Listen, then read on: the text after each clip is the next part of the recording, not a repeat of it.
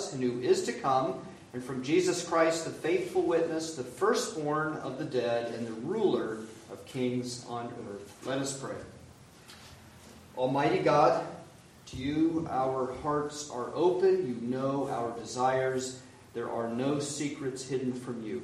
We pray you would cleanse the thoughts of our hearts by the inspiration of your Holy Spirit, that you would set us fully upon you and our worship fully upon you through Jesus Christ. And we pray that we would perfectly love you and worthily magnify your holy name. In Christ's name we do pray. Amen. Our first hymn is number 107 Praise Ye the Father.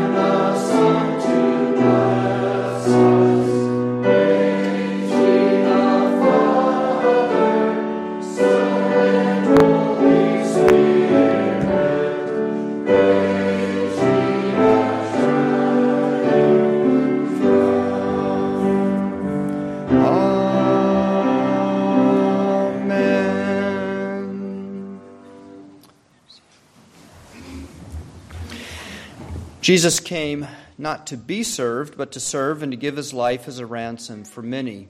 By his death, our sin is forgiven. By his resurrection, we are raised into the new life of God. In the name of Jesus Christ, let us now confess our sin to Almighty God.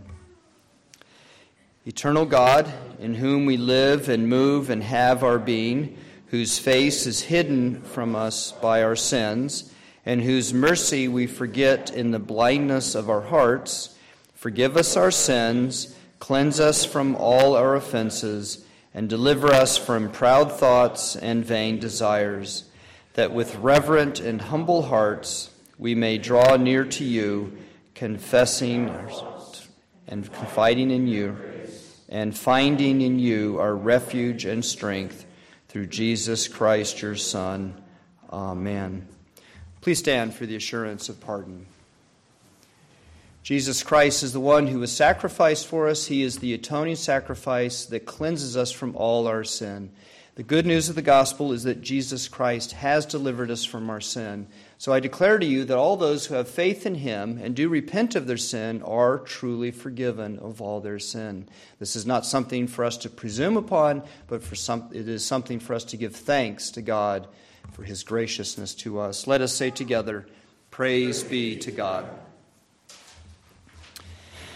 Beloved children of God, once you were darkness, but now you are light in the Lord. Walk as children of light. For the fruit of light is found in all that is good and right and true, and try to learn what is pleasing to the Lord. Take no part in the unfruitful works of darkness, but instead expose them. For it is a shame even to speak of the things that they do in secret. But when anything is exposed by the light, it becomes visible. For anything that becomes visible is light. Therefore it is said, Awake, O sleeper, and arise from the dead, and Christ will give you light. There's been a lot of discussion lately, I've been reading, at least in what I read, um, about how at one point the church, and I've mentioned this in a sermon not long ago, but the church in the United States, uh, up until maybe 2015, was uh, sort of in a neutral state with our culture, with, this, with our society. And the society treated it kind of in a neutral way. Um, but since in the last few years, it's become negative. It's sort of a negative world for the church. And so we're more and more, the apostle talks about uh, how we were once light, but now we're in, uh, we were once darkness, but now we're in light. We're to expose the things in the darkness. We're finding ourselves more and more in a situation where we have to speak forth, uh, frankly, forthrightly about what's going on in a way that's kind and, and, uh, and polite and respectful, but at the same time, calling things what they are, being willing to stand up for what is right and against what is wrong. And we're more and more in that position. So we must hear the words of the apostle and receive them as our call to obedience that we do that we um, are to to uh, practice after we know that we've been forgiven and and and uh, uh, that we are joined with Christ, we are to follow in that way and live by His grace. This is God's will for us in Christ. Let us say, Amen. Our next hymn is 154 Thou Art the Way.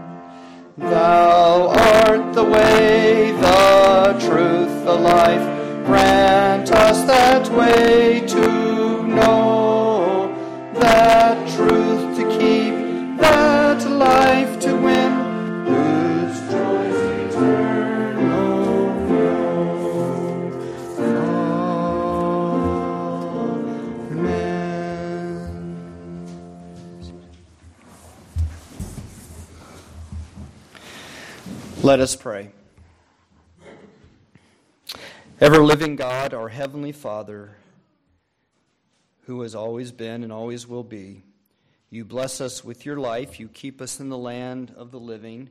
We thank you for our creation and the life that you have given to us, that life that comes from your creation and your government of your, of your creation. We thank you for healing us from the sickness of sin and the life that we receive through Jesus Christ. We thank you that through him you have given us your life that we may participate in the life, uh, in your life through Jesus Christ. You've blessed us in so many ways, and you've made our lives shine with Christ. You've been faithful to us. So here are prayers that we make through Jesus Christ, who is the faithful one who is the living one, whose intercession for us never ends. We ask you to mercifully hear us and grant that we who have been given a hearty desire to pray, because your Spirit stirs us up, may we by your mighty aid be defended and comforted in all dangers and troubles. Hear our prayers as we express our concerns and worries to you.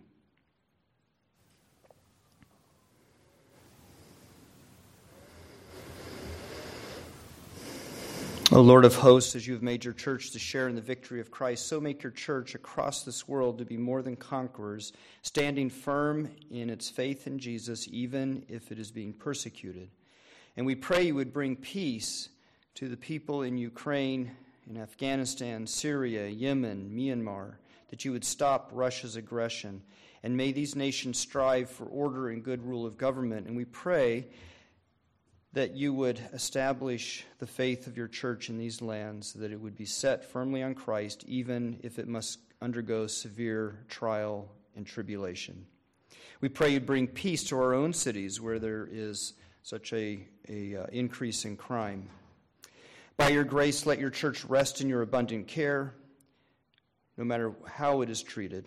And we pray for the Christian communities in the Middle East also in China, North Korea, Pakistan, Saudi Arabia, other countries where it is uh, where, where the proclamation of Christ, the witness of the church, is being attacked. Hear our prayers.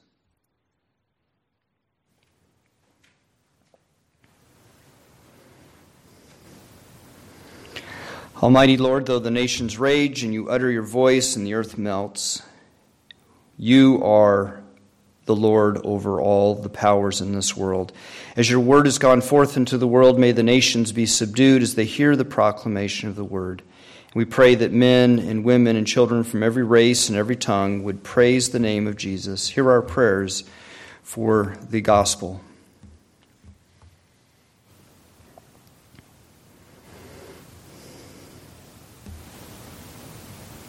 Bless the world with governments that bring peace and stability and justice to their lands. May these governments promote tranquility and justice and humility under the order of your law in your creation. And in so doing, may we, your people, be able to live quietly, following the way of Jesus Christ and loving our neighbors. Here are our prayers for those who lead us, for our president, for our congressmen and women, our governor, the Supreme Court we pray that there would be, um, that the judicial process would be um, allowed to function in a way that is fair and good for our society. Here are our prayers for those who lead us.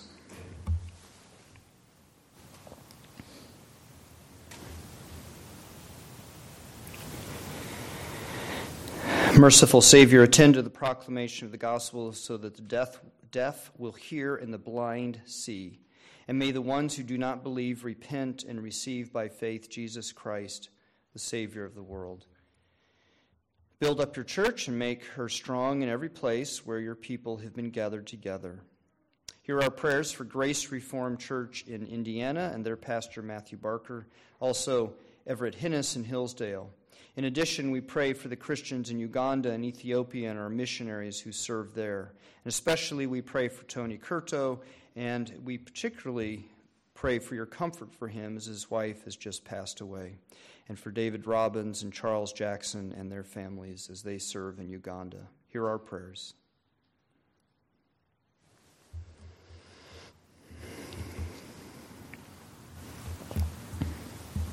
O gracious Lord, we ourselves have no life apart from you. We praise you for the abundant life that is in Jesus Christ, and grant us the saving health each one of us needs, in whatever our condition is, that we would love you and serve you. Hear our prayers for those who are faced with physical and spiritual needs.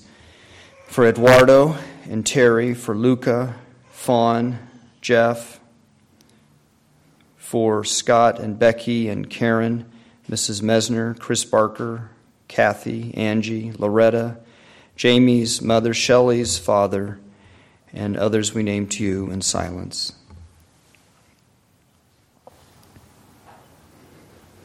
May the gospel of Christ continue to be effective and more people added to this church where they may live in the grace and love of Jesus Christ and grow in faith and in the ministry of the word together with us.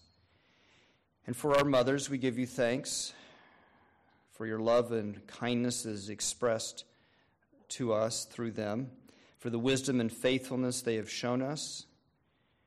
Grant to those who continue in this noble calling restfulness and trust in your merciful, merciful care in Jesus Christ. To you we pray, O Father, in the unity of the Spirit, through Jesus Christ, who taught us to pray, saying, Our Father, who art in heaven, hallowed be thy name. Thy kingdom come, thy will be done, on earth as it is in heaven. Give us this day our daily bread, and forgive us our debts as we forgive our debtors. And lead us not into temptation, but deliver us from evil.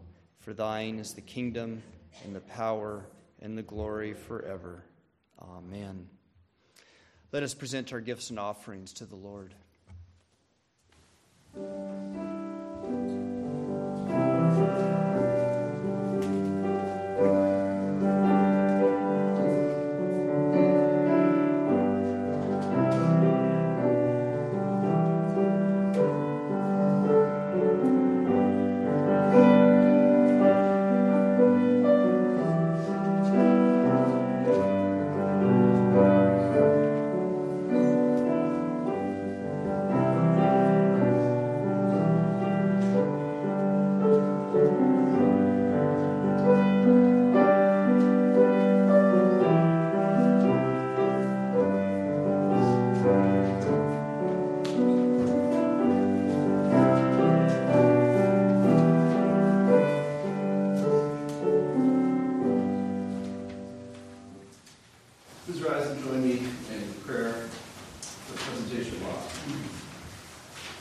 O Lord,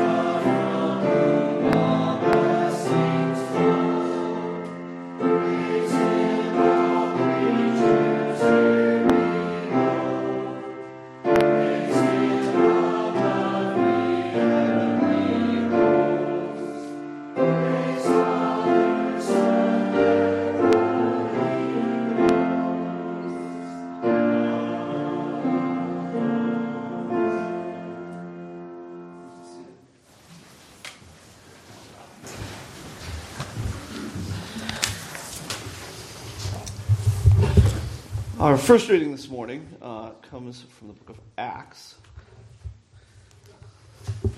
chapter 7, verses 54 through 60.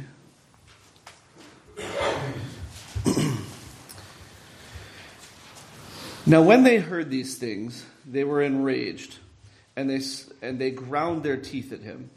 But he, full of the Holy Spirit, gazed into heaven and saw the glory of God and Jesus standing at the right hand of God. And he said, Behold, I see the heavens open, and the Son of Man standing at the right hand of God. But they cried out with a loud voice, and stopped their ears, and rushed together at him. Then they cast him out of the city, and stoned him. And the witnesses laid down their garments at the feet of a young man named Saul. And as they were stoning Stephen, he called out, Lord Jesus, receive my spirit. And falling to his knees, he cried out with a loud voice, Lord, do not hold this sin against them. And when he had said this, he fell asleep. Our Psalter response comes from Psalm 31, verses 1 through 5, and 15 and 16. In you, O Lord, do I take refuge. Let me never be put to shame. In your righteousness, deliver me. Rescue me speedily. Be a rock of refuge for me. A strong fortress to save me. And. And for your name's sake, you lead me and guide me. You take me out of the net they have hidden from me. For you are my refuge. Into your hand I commit my spirit. You have redeemed me, O Lord, faithful God. Rescue me from the hand of my enemies and from my persecutors. Make your face shine on your servant. Save me in your steadfast love. Our epistle comes from uh, our epistle reading rather comes from 1 Peter chapter 2 verses 2 through 10.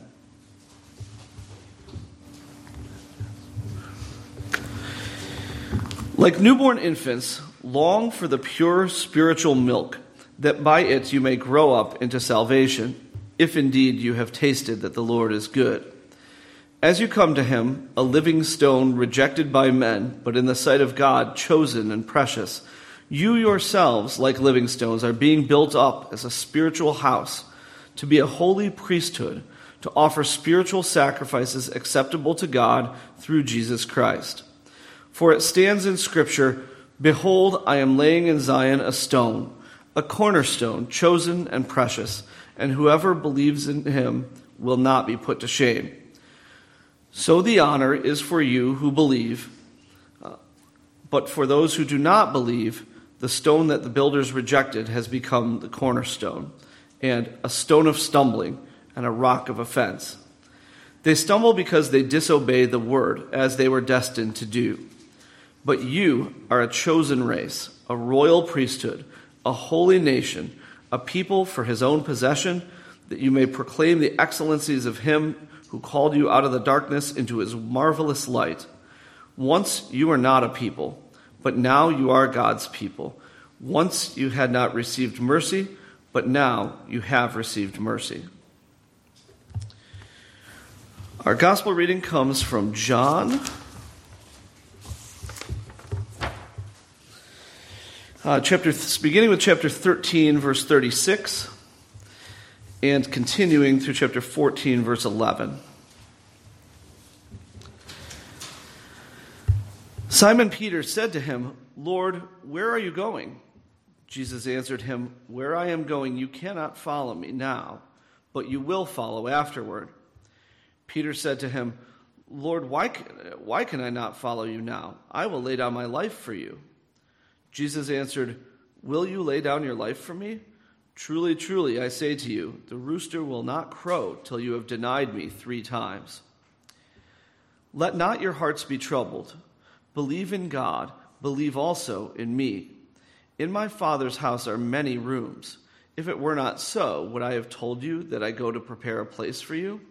And if I go and prepare a place for you, I will come again and will take you to myself that where I am, you also may be. And you know the way to where I am going. Thomas said to him, Lord, we do not know where you are going. How can we know the way? Jesus said to him, I am the way, and the truth, and the life. No one comes to the Father except through me. If you had known me, you would have known my Father also.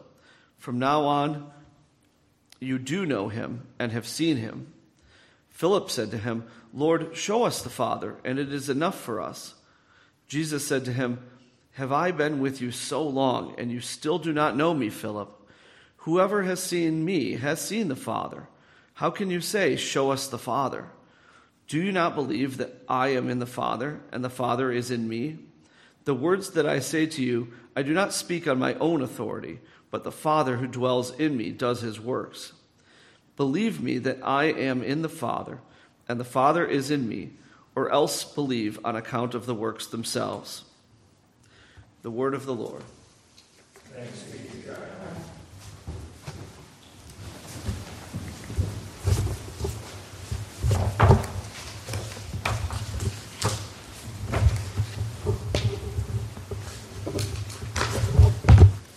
Let us pray.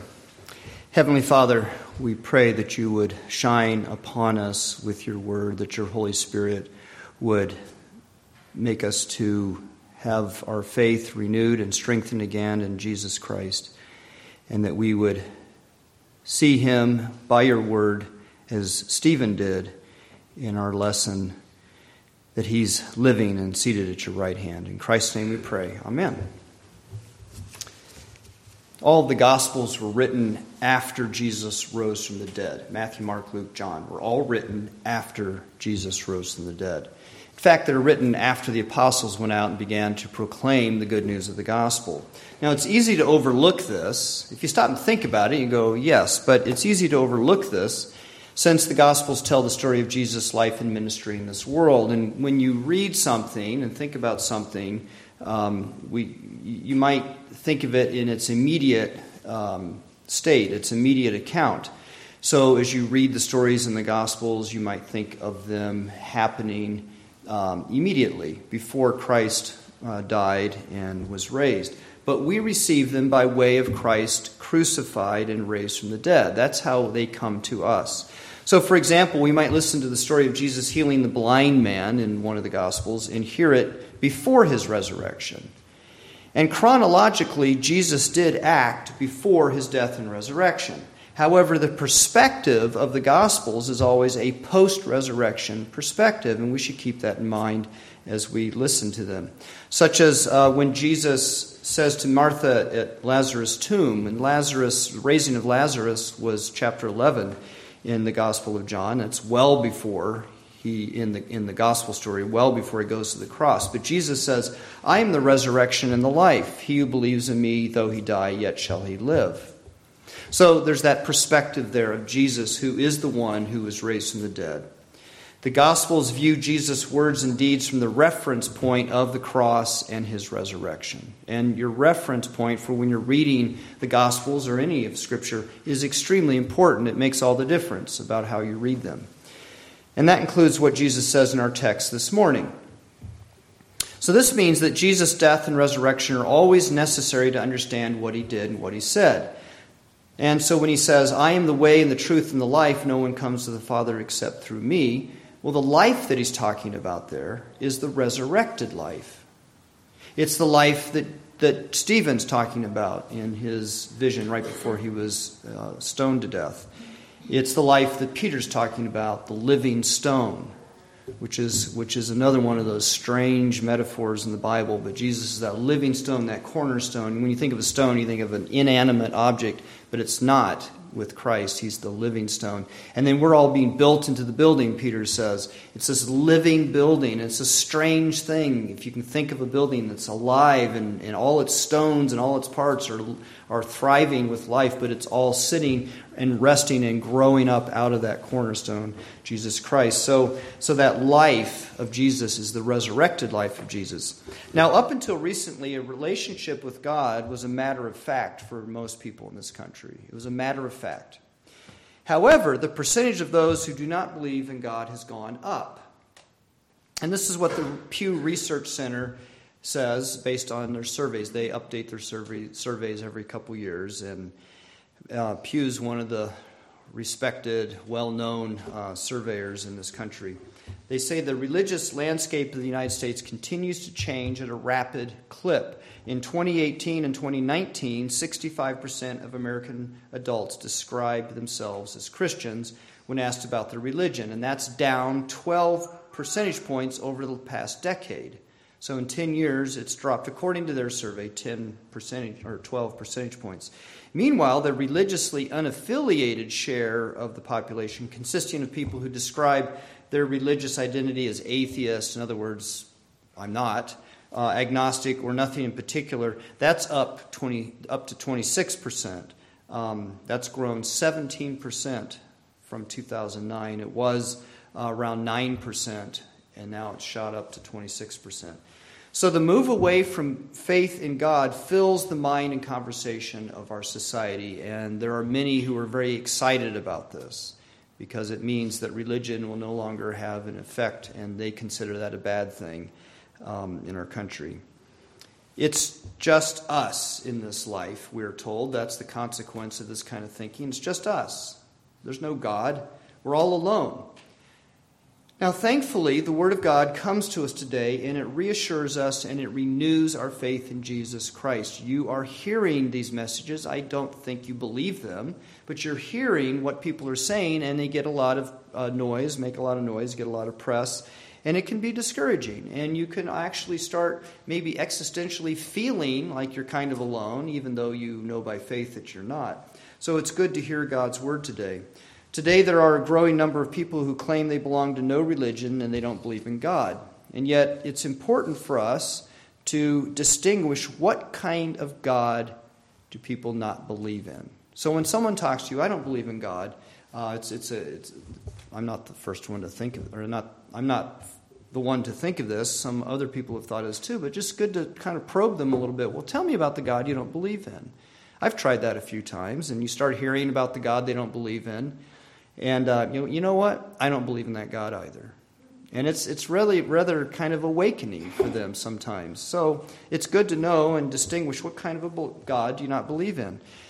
Now, the Pew Center also found that when people say they don't believe in God, they often do mean the God of the Bible. So that little trick about, you know, what God do you not believe in doesn't always work. Sometimes they'll tell you exactly about the God you do believe in, and then you have to talk on a different level.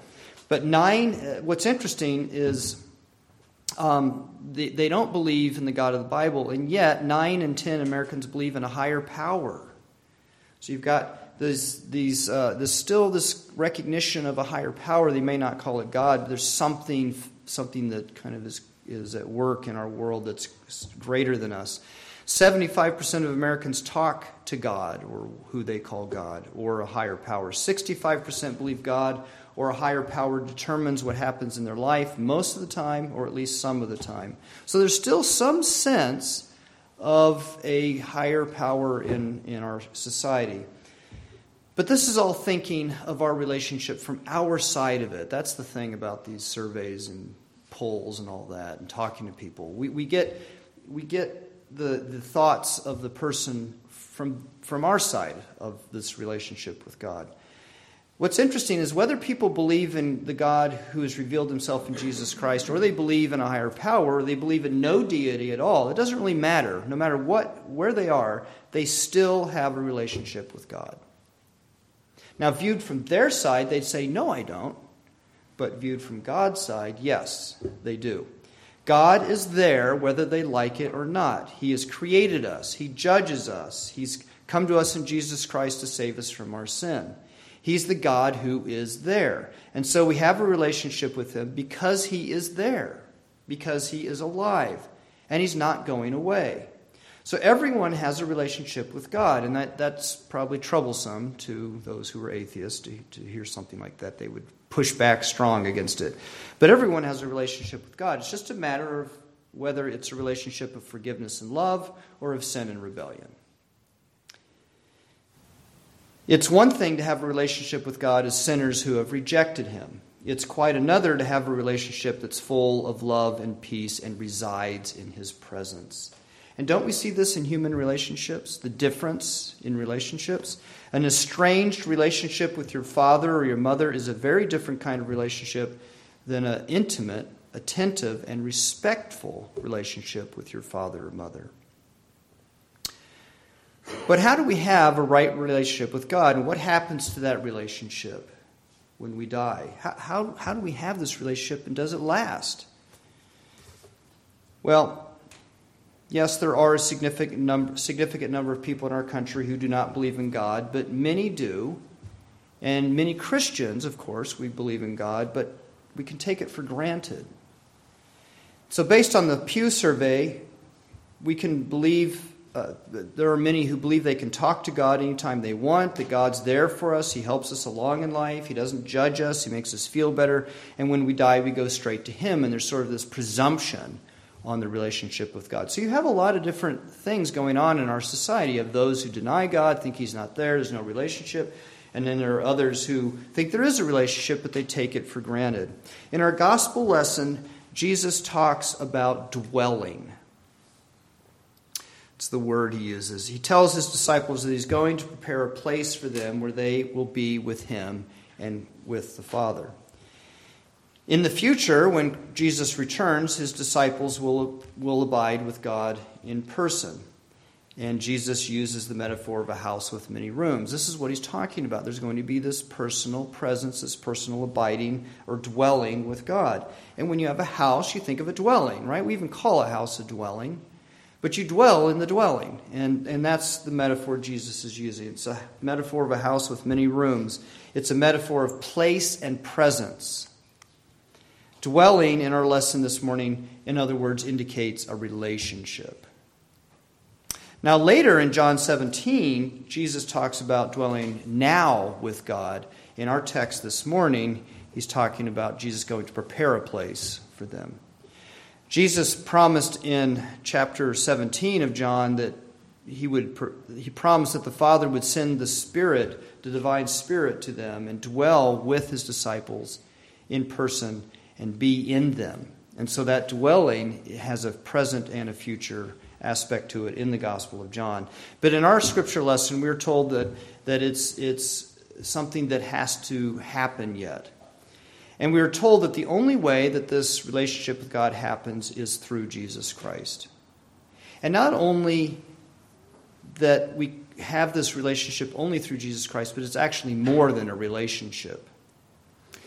The disciples in our reading certainly did not think having a relationship with God was automatic. They're not like so many people in this country who just assume there's a God there and I'm in a relationship with Him and, and he, he, he hears me and I talk to Him and all that. It's sort of assumed. But that's not the case in our lesson this morning. Our reading is prompted by Jesus telling His disciples that He would be leaving them soon. Little children, yet a little while I am with you. And he says later, Where I'm going, you cannot come. So he's leaving them. He's talking about that. Jesus was the Son of God. With Jesus, God had been present with his disciples in a new and personal way. They had walked with him and lived with him through his ministry. What would happen when Jesus left? The disciples were troubled and confused. A relationship with God is not matter of fact, not in our text. It's not matter of fact. Jesus is talking about leaving them, and they're scared, they're afraid, they, they're confused. What's going on? Peter raised the first question. There are a couple questions in our text. The first question comes in, in verse 36 of chapter 13. He said to Jesus, Lord, where are you going? Peter said he would go with Jesus, and Jesus quickly set Peter straight. He said, Where I'm going, you cannot follow now. You know, later, he's, he does give some hope about later, but not now. You can't follow me. Jesus was going to die on the cross and be lifted up from the earth into the eternal presence of the Father. And that presence of God transcends this world. You don't just walk into the transcendent presence of God. Not in the scripture. You don't just walk into it. It's not like Dorothy and her friends in the, in the land of Oz who walk up the steps, steps to the Emerald Castle and look in. They expect to find some great, you know, um, magic man there. Uh, turns out it's some uh, Weasley little guy in the back who's pulling all the, you know, levers and making things look different than they were. But the point is, they walked in. They just walked in. You can't do that with with God who transcends this world. Scripture uses the language of God residing above the world. He's over the atmospheric clouds, he's above the heavens. He's ruling in perfect power and authority over his whole creation. He's unapproachable in splendor and majesty. Uh, the psalm says, Who is clothed with honor and majesty, who covers himself with light as with a garment. You, you can't just walk up to that. He fills heaven and earth, but who cannot be contained by heaven and earth says Jeremiah, who's hidden from our eyes. But look around right now. Do you see him? No. Who he is holy with no evil or unrighteousness in his being. Our confession of faith, the Westminster Confession of Faith, describes God using a very classical method of saying what he is not. It also says what he is, but it says he is not. And I'll show you how. It says he's the living and true God who is infinite in other words, not, in other words, not finite, infinite in being and perfection, who's invisible. In other words, not visible. He's immutable. In other words, he doesn't change. He's immense. He's eternal. He's incomprehensible. He's most holy, and it goes on. It's one thing when God comes to us, as he did with the Israelites, when he appeared in a glorious theophany of his presence in those terrifying storms of lightning and smoke, or at the tabernacle and the temple in his cloud of brilliant glory. It's one thing when God comes to us and manifests himself that way. But when God removes the manifestation of his presence, how do you dwell with God? It's one thing for the Israelites to go to the temple where his Shekinah glory is residing and they see the brilliance of it, and it's, it's uh, him presenting himself to them in that way, and they can go and dwell in the presence of God in a way that God has made, made known to them. But how do you have a relationship? How do you dwell with God when he pulls that away? That was Peter's question. Thomas raised the second question. It's in verse, chapter 14, verse 5. Lord, we do not know where you're going. How can we know the way? How to get to God, that used to be a very ancient question. The ancients pondered it. How to get to God, or, or their conception of, of a higher being. Now, there was this community in the desert out, outside of Jerusalem, a Jewish community in the first century. So, at the time when Jesus was alive and John the Baptist, this community was out there. It's called Qumran. And belonging, if you, it was believed that you had to belong to that community in order to find the way to God. The Old Testament contrasted the way of life and the way of death, and the law, it was said, led one to life, and that's what they firmly held to in uh, Qumran. And not just the law, the Torah, all the Jews had that, but a certain way of understanding them and obeying the law. Uh, Psalm 119 says, I have chosen the way of faithfulness. I've set your law before me. That's the way. Follow the law. At Qumran, those who entered the community were said to be those who had chosen the way. That's what, that's what they were called, those who had chosen the way. And the way consisted of a strict observance of the Mosaic law. And if we think that the Jews today, some of them have strict observance, Qumran would put them to shame. They were extremely strict about how you observed the Mosaic law. This way, the Qumran teachers was the study of the law which God commanded through Moses. That's the way, through that law. So that was the Jews trying to find the way to God through the law. Then there were the Greeks like Socrates, Plato, Aristotle, Pythagoras. And most of them believed there was this ultimate reality of blessedness and peace. Basically, they believed in this higher divine reality or God, a higher deity. Plato said something tragic had happened in this world, and now we are in the dark. We're ignorant of this ultimate reality. We might get a little glimpse of the shadow of it flickering on the wall, but we, we really uh, are basically ignorant of it. There's a veil that covers our minds. We're imprisoned in this world. So, how do you break through that to God? How can our souls return to their Creator? How can we abide with God in peace and harmony forever?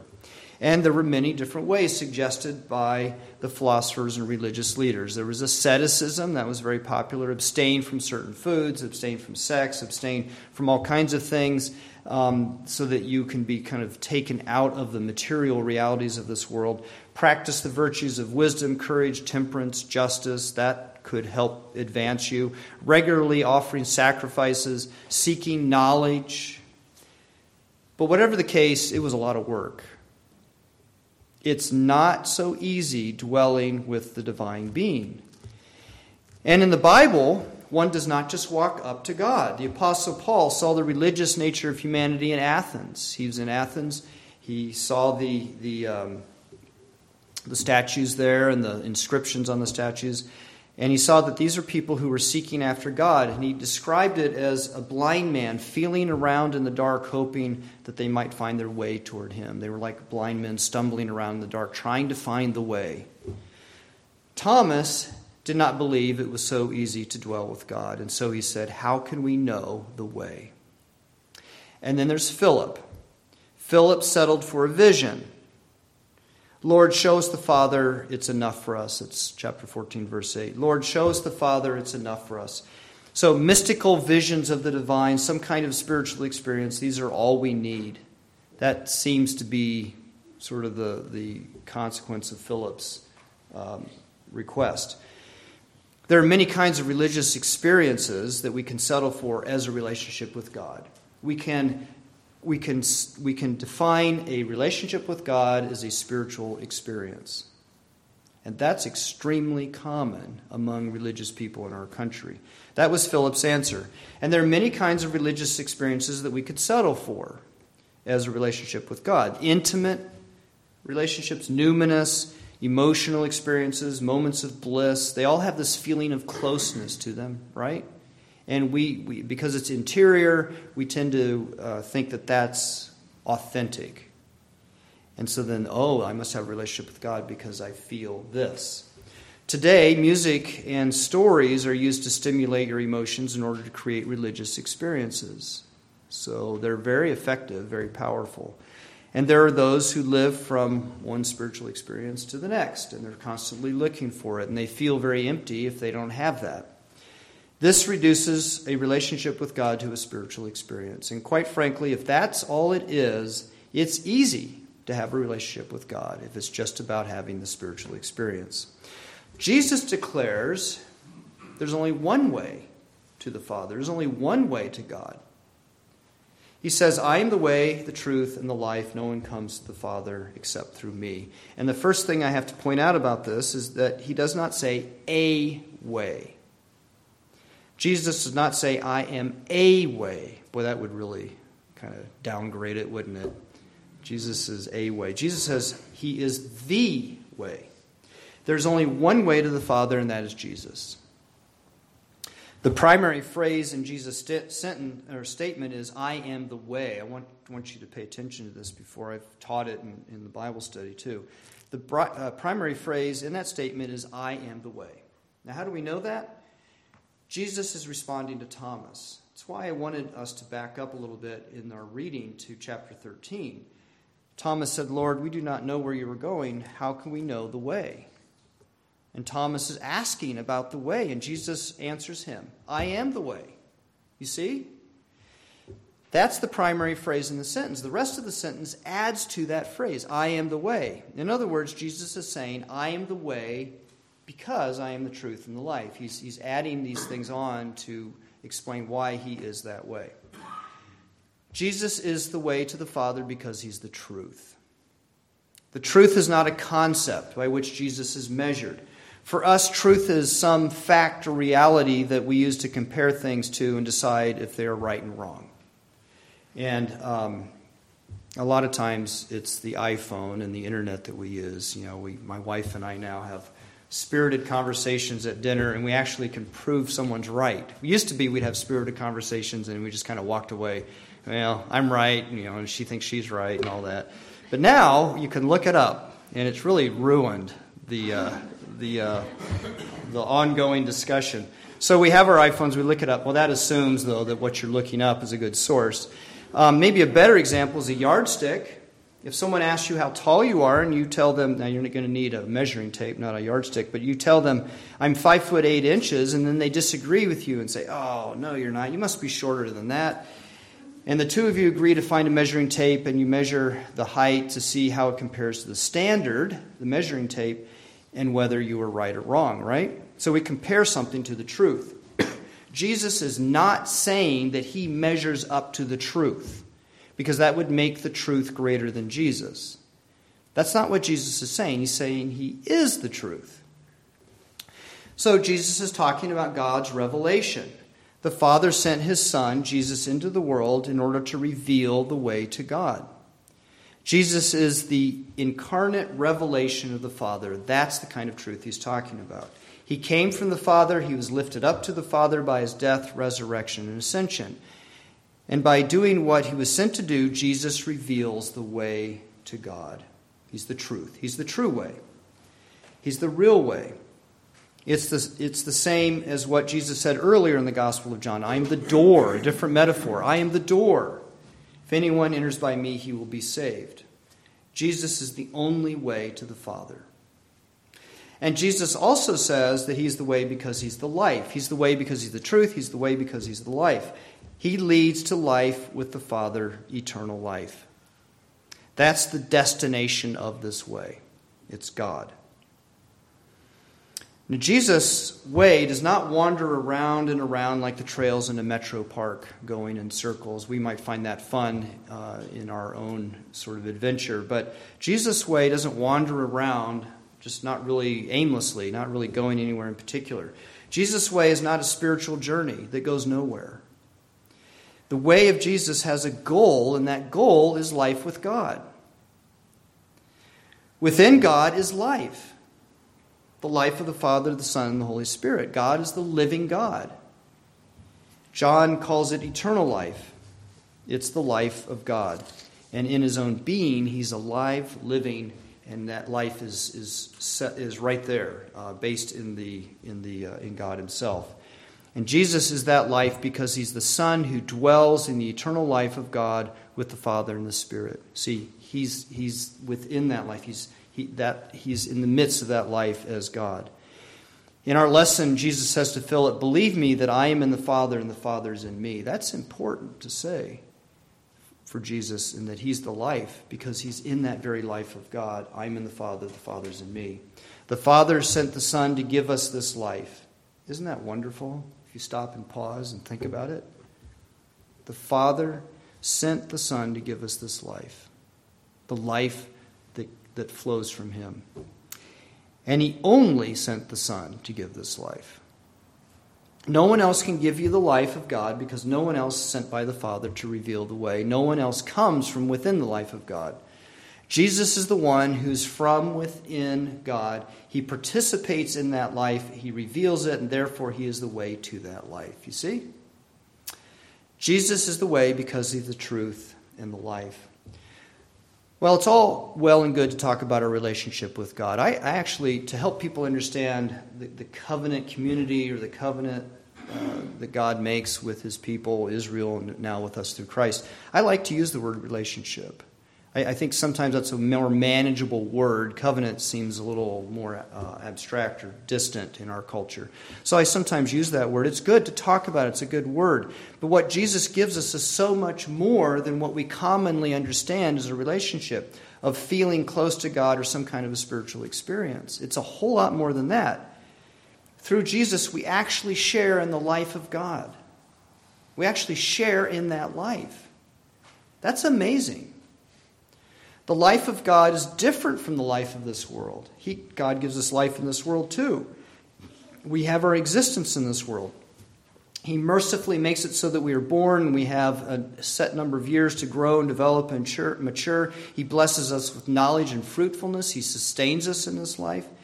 He sustains us in this world. We are given food to eat and health and security. And yet, our life in this world is marked by sin. The life of this world is a sinful life, it's broken. It's a life that has gone the way of separation from God and death.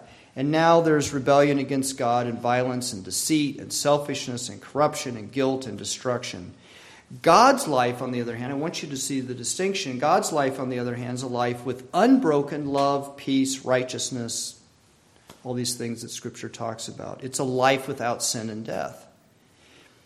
So Augustine, again, my favorite, one of my favorite uh, explanations of the Trinity. That's probably the wrong word to use. Anyway, uh, Augustine describes the life of the Trinity, and I've used this many, many times here as love given, love received, love shared, without loss or without being mixed with selfishness and sin. This perfect interaction within God. Um, that's real life. That's real life.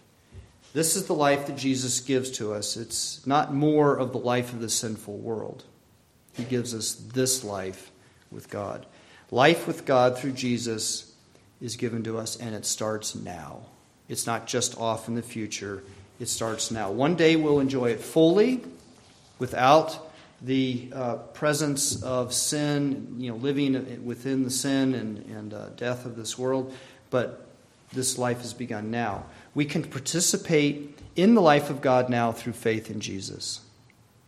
For those in Christ, we have a life with God that's filled with love and unity and holiness and joy.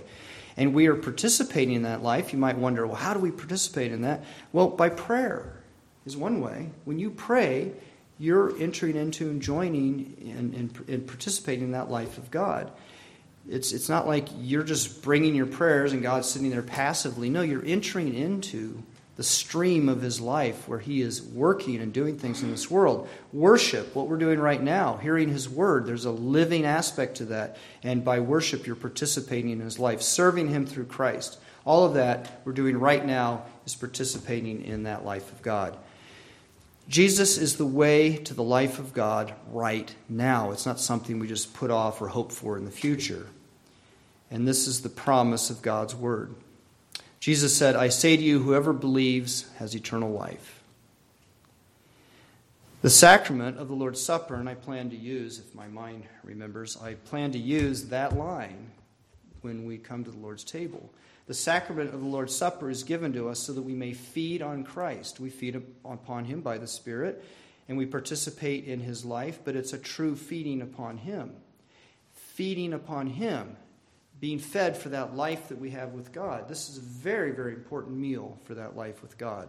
And the Lord gives us the Spirit who dwells within us, and therefore we participate in the life of God.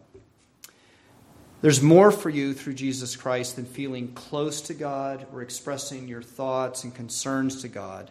That's all fine and good, but there's a whole lot more than that. And so don't settle for that. Believe Jesus is the way and live according to the life of God that is yours through him. Let us pray.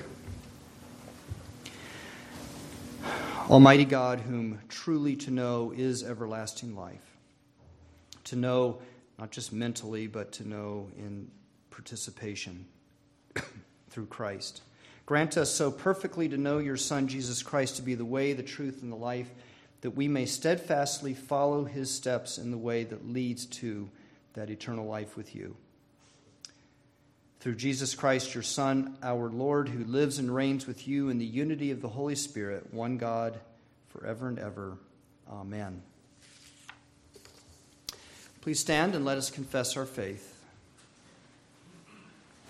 We believe in one God, the Father Almighty, maker of heaven and earth, of all things visible and invisible, and in one Lord Jesus Christ, the only begotten Son of God, begotten of his Father before all worlds, God of God, light of light, very God of very God, begotten, not made being of one substance with the Father, through whom all things were made, who for us and for our salvation came down from heaven and was incarnate by the Holy Spirit of the Virgin Mary and was made man, and was crucified also for us under Pontius Pilate.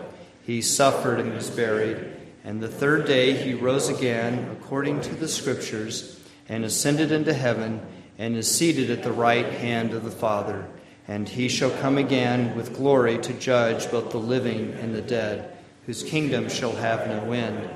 And we believe in the Holy Spirit, the Lord and giver of life, from the Father and the Son, who with the Father and the Son together is worshipped and glorified, who spoke by the prophets.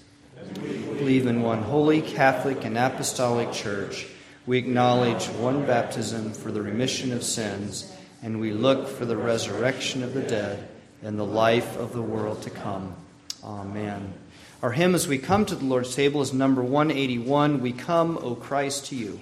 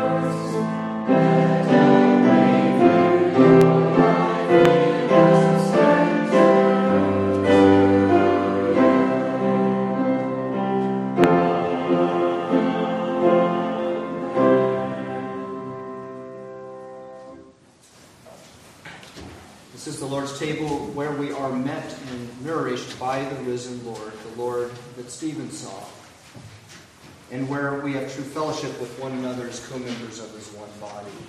So again, we hear the words of institution every time we celebrate this. Why? So that we know that this is a meal set apart, but also that there's life here that's different from the life of this world. As they were eating, Jesus took bread and blessed and broke it and gave it to the disciples and said, Take, eat, this is my body. And he took a cup, and when he had given thanks, he gave it to them, saying, Drink of it, all of you, for this is my blood of the covenant, covenant, which is poured out for many for the forgiveness of sins. We welcome to this table all who have been baptized, who have publicly professed their faith in Jesus Christ, and are communicant members in good standing of a Christian church. You are to come to this table with a true faith in Jesus Christ, a sorrow for and willingness to turn from sin. Isn't that what we heard and what we expressed in the call, uh, confession of sin and the assurance of pardon? We are to lead a godly life and seek to lead a godly life in peace with and toward uh, love toward our brothers and sisters in Christ. So all of that is part of what it means to follow Christ, and, and we affirm that as we come to this table. now, Christian people, today we have been reminded that Jesus Christ is raised from the dead, and he makes the way for us to have life with God. This day we've confessed our sin, received the assurance of God's forgiveness, we've heard his call to live in love. So as you come to the supper, I exhort you to remember the grace that is yours in him, and strengthened by the sacrament, live your life with God through Christ with prayer, worship, and serving him and come to this meal with joy. How can you not be joyful? Rejoice in Christ's sacrifice on your behalf. Be strengthened by his gifts and find you the grace you need to follow where he leads. The Lord be with you. And also with you. Lift up your hearts. Lift them up to the Lord. Let us give thanks to the Lord our God. It is right to give him thanks and praise. It is indeed right and good and always and everywhere to give you thanks, Almighty and Eternal Father. For you alone have created us, and you give us all manner of good things in this life. And for that we are immensely grateful. But especially, you've sent your Son, Jesus Christ, to die upon the cross for us. In the joy of his resurrection, we celebrate the sacrifice of Christ, and we praise you with that host of heaven who forever praise you, saying, Holy, holy, holy Lord, God of power and might, heaven and earth are full of your glory. Hosanna in the highest. so as we come to this table and offer our prayers to you, we remember, we remember in the sense of participating in those great events of Jesus Christ, including his death and resurrection. We remember that he who dwelt with you became a man and joined us in the flesh. And so we are able to participate with him because he joined us with him. We remember that he was obedient even as he was delivered up to die, and so we are crucified with him. We remember that you have glorified him, that he was despised and rejected by man, but you raised him up, and so we are raised into that new life. So we glorify him and exalt him, who is the author of life, the victor of our salvation. And we come to this meal and receive it with faith, saying, Dying, you destroyed our death. Rising, you restored our life. Lord Jesus, come in glory. We thank you that Jesus lives and comes to be present with us. And we pray that by your Holy Spirit you would come and be present with us now, that you would make this meal holy, so that our eating of this bread and our drinking of this cup may be for us a communion in the body and blood of Jesus Christ, and that we may be nourished and fed by him. Give us faith in him and in this way, may the new life of the risen Lord be our life both now and forever. Through Christ and with Christ and in Christ, in the unity of the Holy Spirit, all honor and glory are yours, Heavenly Father, forever and ever. And we offer our thanksgiving together with one voice, saying, Amen. The Lord Jesus Christ took the bread, and after giving thanks, he broke it and said, This is my body given for you. Do this in remembrance of me. And in the same way, he took the cup, saying, This cup is a cup of the new covenant, sealed in my blood, shed for you for the forgiveness of sins. As often as you drink it, do this in remembrance of me.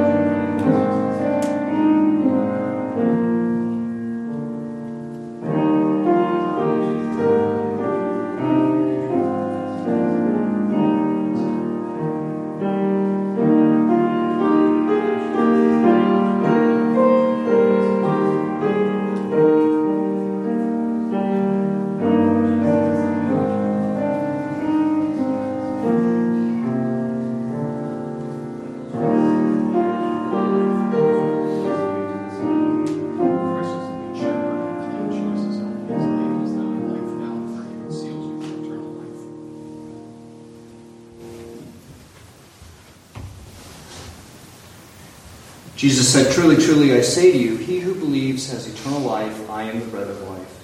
Take and eat this bread and drink this cup, and remember Christ's body and blood given for you, and receive it with faith and thanksgiving. Take and eat and drink.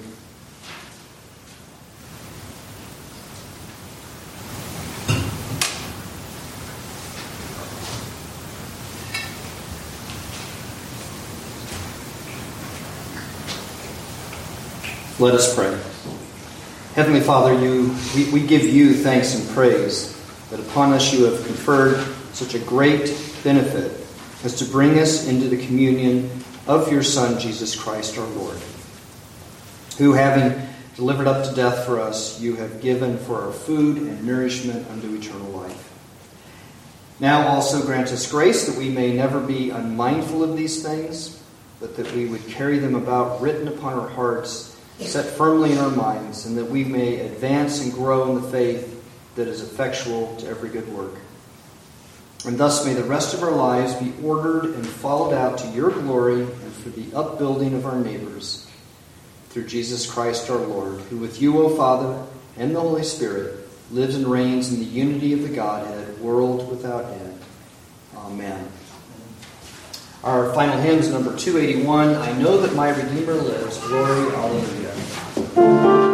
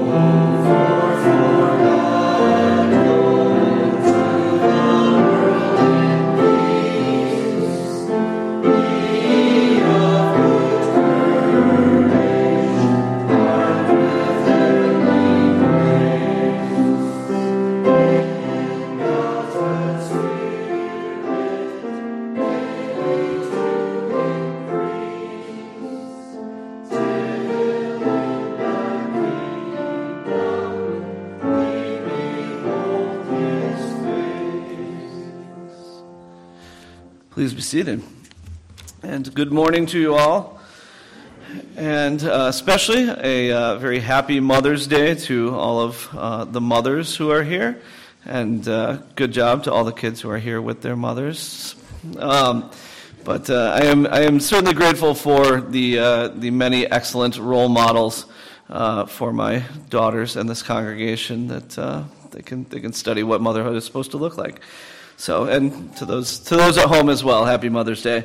Um, not a ton of uh, of announcements. You will note in the um, in the bulletin that uh, the uh, formal reception and brunch for uh, the Rebecca Wilson wedding uh, on June 11th. It is in the bulletin now, so uh, if you need to reference that. on that note, our fearless leader will be. Uh, following the old Horace Greeley advice to uh, go west, young man, and Michael W. Smith if you're a lot younger. But uh, uh so he will be heading out for that. So we will have a, uh, a uh, guest filling the pulpit next week, and there will not be Bible study on Thursday. Correct? So no Bible study Thursday of this week due to Pastor Wilson be heading out to Colorado. And I think that's all I have. but if anyone else has anything, I will open the floor. All right, that was exciting. So, anyway, um, awesome. Well, then uh, you are dismissed.